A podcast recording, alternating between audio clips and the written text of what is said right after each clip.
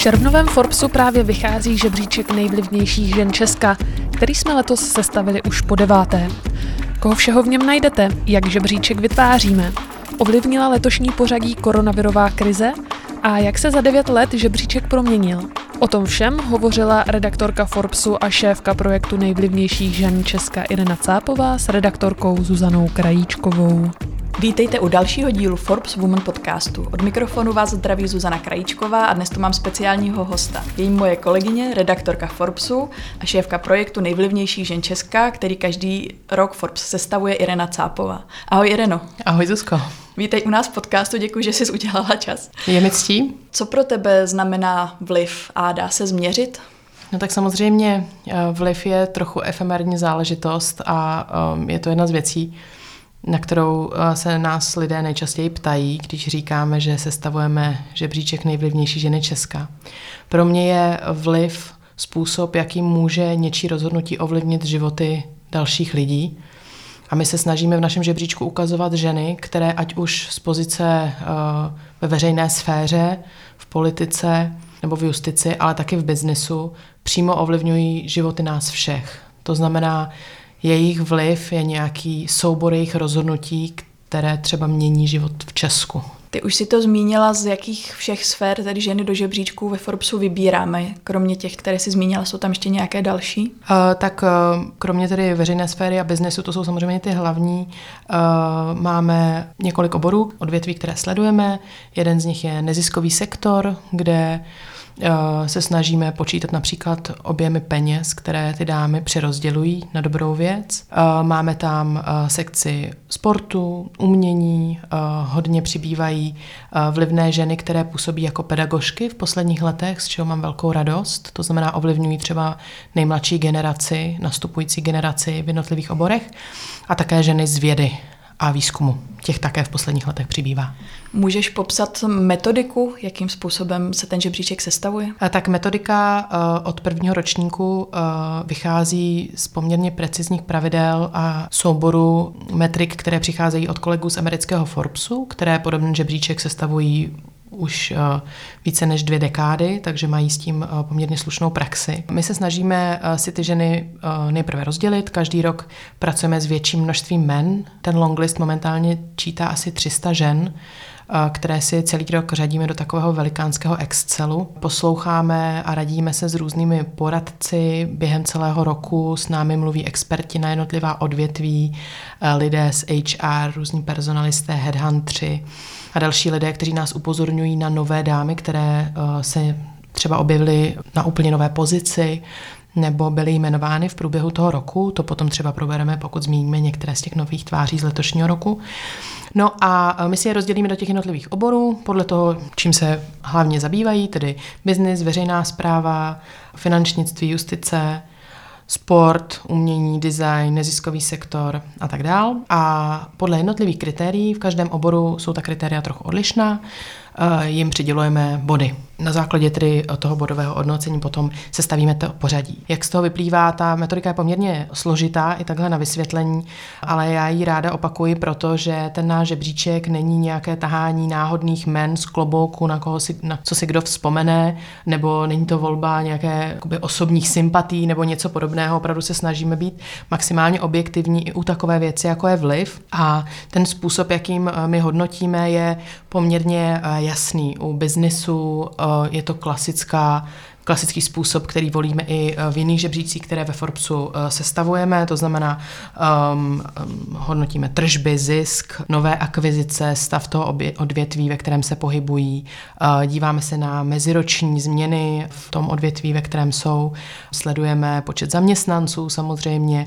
A tyhle tvrdá data potom zanášíme tedy do, to, do toho našeho, do těch našich tabulek, do těch Excelů a z toho nám vyplývá pořadí v tom oboru business. Co se týče veřejné sféry a zejména politiky, tak tam uh, za prvé je důležitým kritériem množství peněz, se kterým dotyčná žena hospodaří, uh, což nás taky tedy vede k letošní vítězce žebříčku. Nejvlivnější ženy Česka, ale kromě toho uh, rozpočtu, samotného rozpočtu třeba její instituce, je to i právě to množství lidí, jež může přímo ovlivnit rozhodnutí dotyčné dámy. Takže um, právě ten, to, to, je, to je vlastně to hlavní kritérium toho vlivu. Takže uh, tohle, potom samozřejmě odvolatelnost, Potom uh, se díváme i na to, kdo konkrétně ovlivňuje tu dotyčnou dámu, kdo má vliv na ní a další, další věci. No a co se týče třeba sportovkyň, tak posuzujeme třeba prize money, tedy to, co si ty dotyčné ženy vydělají. Uh, u influencerek uh, se díváme na jejich dopad na sociálních sítích, hodnotíme třeba kontrakty, které mají sportovkyně s významnými firmami, a tak dále. Eh, těch eh, jednotlivých eh, kritérií je opravdu dost, je to celá řada věcí. Ty už si teď na to narazila na vítězku letošního žebříčku, tak kdo letos je v čele žebříčku, můžeš nám tu dámu trochu představit? Tak nejvlivnější ženou Česka je vicepremiérka ministrině financí Alena Šilerová. Tato dáma samozřejmě je v žebříčku nejvlivnější ženy Česka už řadu let, vždycky se objevovala na předních pozicích, ale v letošním roce si myslíme, že ještě posílila vliv posledních eh, třech měsících v průběhu tedy koronavirové krize, kdy i jako vicepremiérka, i jako ministrině financí mm, měla v podstatě neformální vliv na rozdělování až desítek miliard korun a ta její rozhodnutí, myslím, ovlivnila prakticky každého člověka v této zemi. Ať je to podnikatel, který čekal na různé kompenzace, nebo je to uh, zaměstnanec, jemuž bylo navýšeno samozřejmě přes ministerstvo sociálních věcí, ale na základě tedy jejího pokynu ošetřovné um, a těch, těch programů, do kterých ona se zapojila, o kterých rozhodovala, bylo opravdu hodně. Takže i z toho hlediska vlastně z našeho pohledu ještě navýšila ten vliv a je to samozřejmě uh, šéfka státní kasy, hospodaří uh, s objemem peněz, se kterým žádná jiná Češka nehospodaří, je to 1,7 bilionu korun a je to český státní rozpočet a je to první dáma Babišovy vlády a je to tedy i první dáma našeho žebříčku. Ovlivnila koronavirová krize ještě nějak ten letošní ročník, kromě prvního místa? Určitě ano. My jsme v podstatě opravdu ten žebříček zavírali až minulý týden, tedy v době uzávěrky tohoto červnového čísla, které vyšlo ve čtvrtek. A to z toho důvodu, že i ženy z biznesu, s nimiž jsme mluvili, ty poslední tři měsíce přiznávali, že je ta korona zasáhla takřka okamžitě, propadaly se jim tržby, zisky, viděli ty meziroční ztráty hned v těch prvních týdnech. Firmy, které mají velké množství zaměstnanců, řešily, že jim většina, třeba až 80 nebo 90 lidí, zůstává doma na ošetřovném kvůli zavřeným školám pro děti. Všechno tohle se velmi výrazně ovlivně, um, odrazilo v tom, uh, jak ten biznis ze dne na den najednou vypadal, takže jsme museli všechna ta dosud nabraná čísla vlastně opravovat, dělat tam poměrně významné korekce a um, viděli jsme, že opravdu do poslední chvíle budeme budeme se na to pořadí dívat uh, novýma novýma očima podle toho, co se v tom kterém sektoru děje. Druhá věc byla, že právě kvůli tomu, uh, kvůli té pandemii, se mm, zvýraznil vliv i žen, které působí ve vědě, ve zdravotnickém sektoru. Máme tam několik nových tváří, které řídí uh, velké zdravotnické holdingy. Máme tam uh, majitelky laboratoří, ve kterých se začalo testovat a které najednou měly, uh, opravdu to byly mm, desítky tisíc testů za tu dobu té koronavirové krize a takových, takových žen je tam víc a myslíme si, že vlastně i tahle krize, kterou teď nejen Česko, ale celý svět prochází, tak více upozorní na důležitost financování vědy a výzkumu a i to se v tom našem letošním žebříčku odráží. Forbes žebříček nejvlivnějších žen letos sestavoval už po deváté. Je to jeden z jeho vůbec nejstarších projektů. Jak se žebříček za ty roky proměňoval? Je to tak, já jsem eh, ve Forbesu hned od jeho úplného začátku, tedy od listopadu 2011. A my jsme eh, první žebříček eh, nejvlivnější ženy Česka sestavili hned v roce 2012. Pamětníci si budou pamatovat, že na obálce tehdy byla paní Meda Mládková, jí tehdy bylo 92 a dnes je v žebříčku stále zaplať pán Bůh a to v září oslavila už z té narozeniny. A ten žebříček se samozřejmě proměnil významně, nejenom tím, že v tom prvním roce v něm bylo pouze 50 žen, dnes už jich je 135, každým rokem ten žebříček rozšiřujeme a je to dané i tím, že za těch téměř už 10 let, kdy sledujeme ženský vliv, tak s velkou radostí vidíme, že žen na nejvyšších pozicích přibývá, byť, jak dobře víme, sami dámy, s nimiž hovoříme, nemají vůbec rádi tu metodiku těch různých kvót, jsou velmi proti tomu, protože každá žena, kterou znám, tak nechce mít svoji pozici, protože je žena, ale protože je dobrá v tom, co dělá. A o tom je i ten náš žebříček, že my se snažíme ty ženy představovat, ukazovat. Nicméně je to žebříček, který má propagovat diverzitu. To, že ženy a muži mají dělat stejné funkce, mají spolupracovat a to jsme se snažili od začátku akcentovat v tom žebříčku, že vlastně je skvělé, když se na vysokých pozicích střídají ženy, muži, ať už v biznesu nebo ve veřejném sektoru, protože každý dokáže k tomu stolu přinést trochu jiný názor, trochu jiný pohled na věc a myslím si, že je to pro řízení ať už státní instituce nebo velkého biznisu velmi prospěšné. No a postupem času se rozšiřoval žebříček i směrem k mladým tvářím, kterých přibývá. Myslíme si, že je to trošku dané třeba i tím, co obecně ve Forbesu děláme, že podporujeme podnikání, fungujeme trochu jako inspirace třeba pro lidi, kteří dosud pracovali jako zaměstnanci a v jednu chvíli se rozhodnou nějaký svůj dobrý nápad přetavit eh, v začínající biznis, který postupně může být velmi úspěšný. A zároveň přibývá i žen, které eh, působí ve veřejné sféře ve smyslu jakéhosi ovlivňování, ať už jsou to opinion leaders nebo eh, právě různí, různé influencerky v jednotlivých oborech. Tím nemyslím jenom influencerky na sociálních sítích, ale i ženy, které mají vliv na na svůj obor tím, že jsou mimořádně dobré a zároveň jsou velmi aktivní třeba ve veřejném prostoru. Za ta léta už byla mnohokrát vznesena otázka, jestli tenhle žebříček má smysl sestavovat, jestli to není divné vyčlenovat ženy do zvláštního žebříčku. Co ty si o tom myslíš? Eh, samozřejmě je to eh, legitimní otázka. Já si myslím, že eh, naopak, že stejně jako ve světě má pořád velký dopad ten globální žebříček nejvlivnějších žen světa, tak i ten žebříček nejvlivnější ženy Česká prostě ukazuje na různé obory, v nichž se prosazují i ženy a mohou ten obor proměnit. A z našeho pohledu dost často ho můžou změnit k lepšímu, což říkají často i muži. My jsme v loňském roce měli první ročník Forbes Women Summit, letos ho budeme mít v září. Loni byl už v červnu, ale ten letošní ročník koronavirová krize posunula o pár měsíců na podzim. A loni jsme mezi panelistkami eh, měli nejenom ženy, ale právě i muže, kteří si eh, ženy rády dávají do týmu a to i na velmi vysoké pozice, protože věří, že mají trochu odlišný pohled. A to je jedna z věcí, které každý osvícený moudrý muž dřív nebo později k ní dojde, podle našeho názoru, protože v tom týmu to prostě funguje lépe. A my zároveň jsme hrdí na to, že můžeme představovat i ženy, které třeba nejsou ještě tak veřejně známé, ačkoliv ve svém oboru už jsou mimořádně dobré a mají třeba mezinárodní přesah, ale v Česku se o nich pořád ještě moc nepíše. To je pro mě takový úkol číslo jedna vždycky v každém tom ročníku a to je jedno, jestli se to týká tohoto čísla s žebříčkem nejvlivnější ženy Česka, ale i s těmi speciály Forbes Women, které děláme.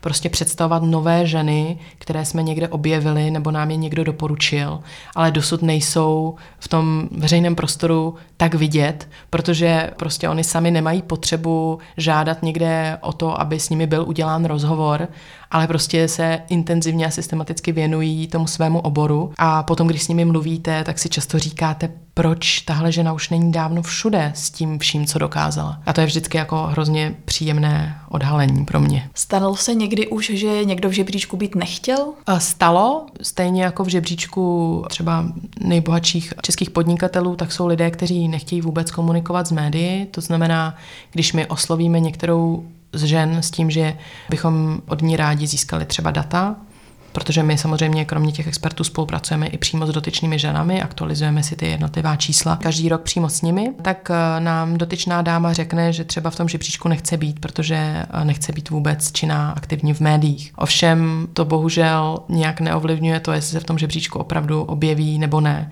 My v tom případě řekneme, že budeme čerpat z veřejných zdrojů, z rejstříků, eh, z výročních zpráv, ta data, která potřebujeme, ale pokud vidíme, že ta žena je opravdu aktivní, a ten vliv prokazatelně má, tak my nemáme důvod jí do toho žebříčku nezařazovat. Jiný případ nastává, když nám třeba dotyčná dáma řekne, že ve firmě, o níž se bavíme, třeba zrovna končí, nebo naopak, že její vliv vychází z pozice, ale ona reálně třeba v té firmě aktivní není. To je moment, kdy se opravdu na to dotyčné jméno díváme trochu jiným pohledem a snažíme se zjistit co nejvíce informací.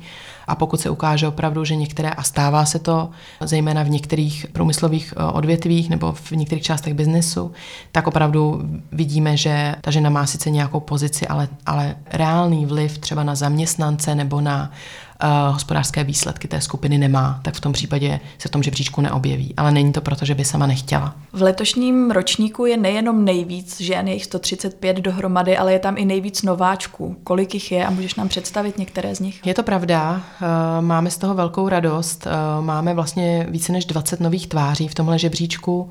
Teď možná pečlivý pozorovatel z Bystří, protože ví, že v loňském žebříčku bylo 125 žen a dnes jich máme 135, tak to by rozum řekl, že tady jich přibylo jenom 10, ale ono to tak úplně není, protože samozřejmě za ten loňský rok řada dám opustila své pozice, změnila práci, některé odešly do penze a podobně, prostě něco se v jejich životě změnilo, takže v tom letošním žebříčku už se neobjevily a další ženy jsme našli nebo nám je někdo doporučil. Stává se, že objevíme ženy, které třeba významně povýšily za ten poslední rok. Jednou z nich je třeba mm, Jitka Haubová, která se nově stala členkou boardu, tedy nejvyššího vedení komerční banky. Mimochodem jako historicky úplně první žena v historii komerční banky. Eh, dosud byli vždycky v jejím bordu muži a Jitka Haubová byla právě jednou z těch žen, o které jsme už neře věděli, že se v žebříčku objeví, protože eh, se vlastně stala momentálně jednou z nejvlivnějších žen v českém finančním sektoru. Eh, další dámy jsou zase z úplně jiných odvětví. Letos nám přibyla do žebříčku třeba designérka Lucie Koldová, několikanásobná vítězka Czech Grand Design. Zařadili jsme do letošního žebříčku třeba i návrhářku Liběnu Rochovou, která nejen, že je léta, samozřejmě jednou eh, z nejvlivnějších žen eh, na české módní scéně, ale zároveň získala profesuru na české Umprum, kde vede tedy ateliér eh, designu oděvu a obuvy, to znamená má ten vliv i jako pedagožka právě na českou módní scénu, protože vychovává tedy nové designery a k tomu ještě spolupracuje s několika nadacemi, což je taky důležité kritérium, na základě něhož žena může získat body navíc. Konkrétně paní Rochová spolupracuje s UNICEF, ona je patronkou toho projektu Šití panenek na podporu právě fondu UNICEF, zároveň spolupracuje třeba i s nadací Debra, která se stará o nemocné, nemocí motýlých křídel. Takže to třeba je další z nových tváří v tomto žebříčku, ale jak jsem řekla, je jich 20 eh, a velkou radost mi dělá eh, i to, že jsou to ženy velmi mladé, které často neměly ještě ani 40 nebo je jim 35, i 30 a objevují se v různých oblastech a různých odvětvích a jejich vliv opravdu začíná přesahovat i české hranice, což je, myslím, velmi dobrá zpráva pro budoucnost. Tím se dostáváme i k titulní straně červnového Forbesu, kde není vítězka žebříčku Elena Schillerová, ale jiná žena, která se v žebříčku objevila, a to Květa Vostrá spolu se svým manželem Šimonem. Proč právě Květa Vostrá? Tak eh, Květa Vostrá eh, je eh, mimořádně zajímavá osobnost, je všeobecně považována už řadu let v podstatě za nejúspěšnější českou startupistku a to proto, že v roce 2018 jejich firmu White Analytica, kterou právě s manželem Šimonem založili, eh, odkoupil technologický gigant Twilio, eh, sídlící v Silicon Valley a šlo opravdu o miliardový exit a to je jedno z těch, jeden z těch ukazatelů úspěchu, je samozřejmě zájem trhu. Oni založili s manželem malou firmu v pražském Karlíně. To, co ta firma dělá, eh, je pro lajka trošku složitější vysvětlit, ale jedná se víceméně o analýzu nazbíraných dat, dat, která sbírají call centra velkých firm. Ovšem eh, Vostří sami říkají, že dneska už nejde jenom o call centra, ale v podstatě veškerou komunikaci, kterou s váma i třeba prostřednictvím chatu nebo mailu, sociálních sítích a podobně vede vaše banka nebo váš operátor, v podstatě kterákoliv služba, kterou využíváte jako zákazník. A právě Whitika se o tu customer care um, v jednotlivých velkých firmách stará ze všech stran a víceméně zpracovává pro své klienty data tak, aby jejich zákazníci byli stále spokojenější s tou službou, kterou využívají. No a technologie, kterou oni vymysleli a začali aplikovat, tak zaujala některé velké světové firmy natolik, že právě tento gigant Twilio je oslovil a bylo to pouhých 9 měsíců poté, co Whiteiku založili, což oni v tom rozhovoru, je to mimochodem největší rozhovor, možná i jediný takového rozsahu, který ti to dva společně dali tak oni nám v tom rozhovoru vlastně popisují, co to pro ně znamenalo, protože mnoho českých startupů má takový sen, že je osloví nějaký obr ze Silicon Valley a koupí je za velké peníze, což se v tomhle případě opravdu stalo, ale ostří jsou opravdu uh, ostrá dvojka, jak jsme, jak jsme je uh, překřtili i na obálce červnového Forbesu. A oni popisují, že stát se součástí takhle velké firmy, protože oni svoje taky neodešli, oni prostě uh, organicky zapluli tedy do struktur toho Twilio, které je koupilo. A oni popisují, jaké to vlastně je pracovat v takovéhle firmě, jak vlastně z majitelů a podnikatelů se najednou z nich stali manažeři a co všechno to obnášelo.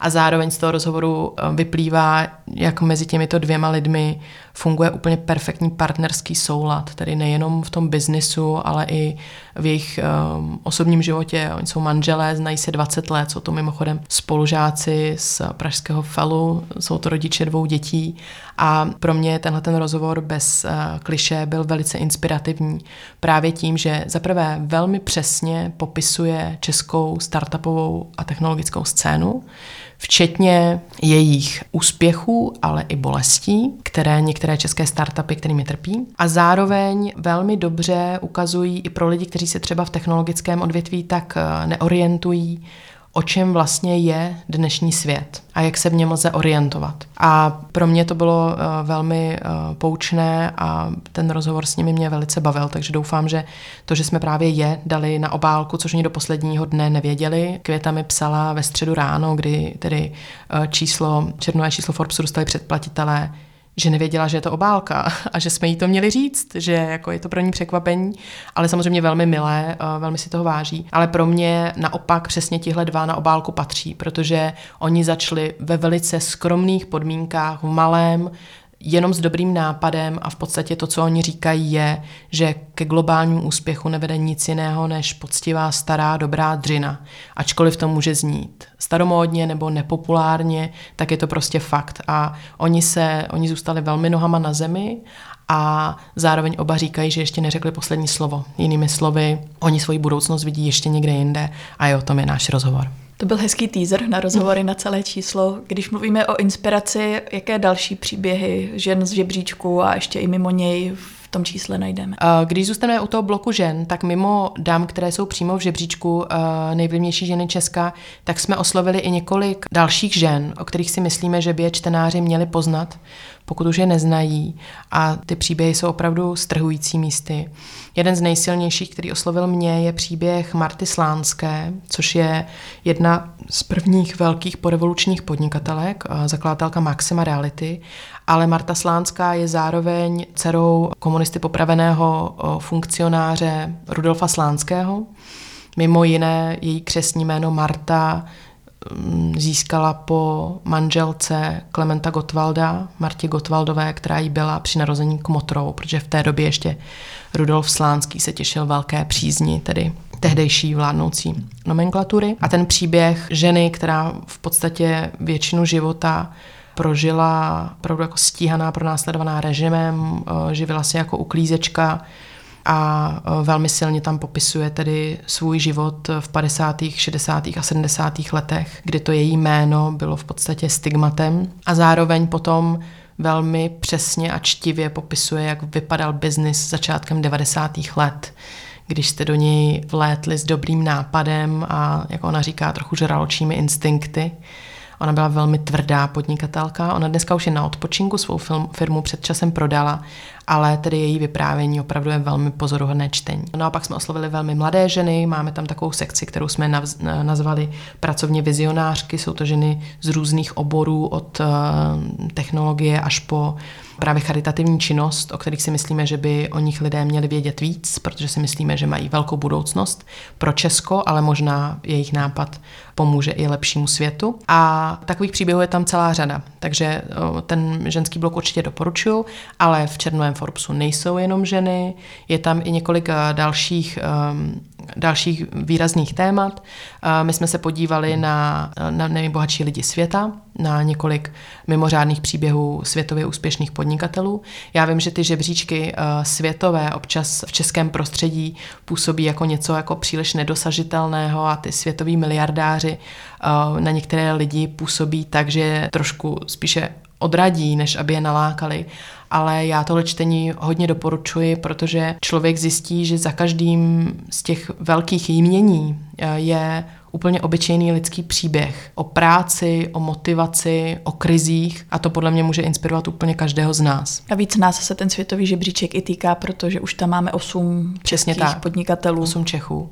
A i na ně jsme se podívali, podívali jsme se uh, na to, jak se jim momentálně daří, jak třeba i je ovlivnila koronavirová krize, ať už v dobrém nebo ve špatném. Já ti moc děkuji za dnešní rozhovor a čtenářům doporučujeme a přejeme si, aby si Forbes koupili, aby je bavil. Budeme rádi, když nám dáte vědět. Zároveň já bych ještě ráda požádala naše posluchače, pokud znáte ženu, která podle vás by v našem žebříčku měla být, anebo tam třeba v budoucnu určitě bude, a my bychom se na ní už nyní měli podívat a poznat ji, budeme velice rádi, a myslím to úplně upřímně, když nám o ní napíšete na jakoukoliv z našich adres nebo na adresu redakce, protože ten náš žebříček vzniká právě i tak, že nám někdo o někom napíše, protože ne každý má v zádech silnou PR agenturu, my naopak preferujeme spíše typy opravdu z života, z biznisu, eh, žen, které znáte vy a může se stát, že příště se dočtete ve Forbesu i o ní. Bude nám ctí. Děkuji, Ireno.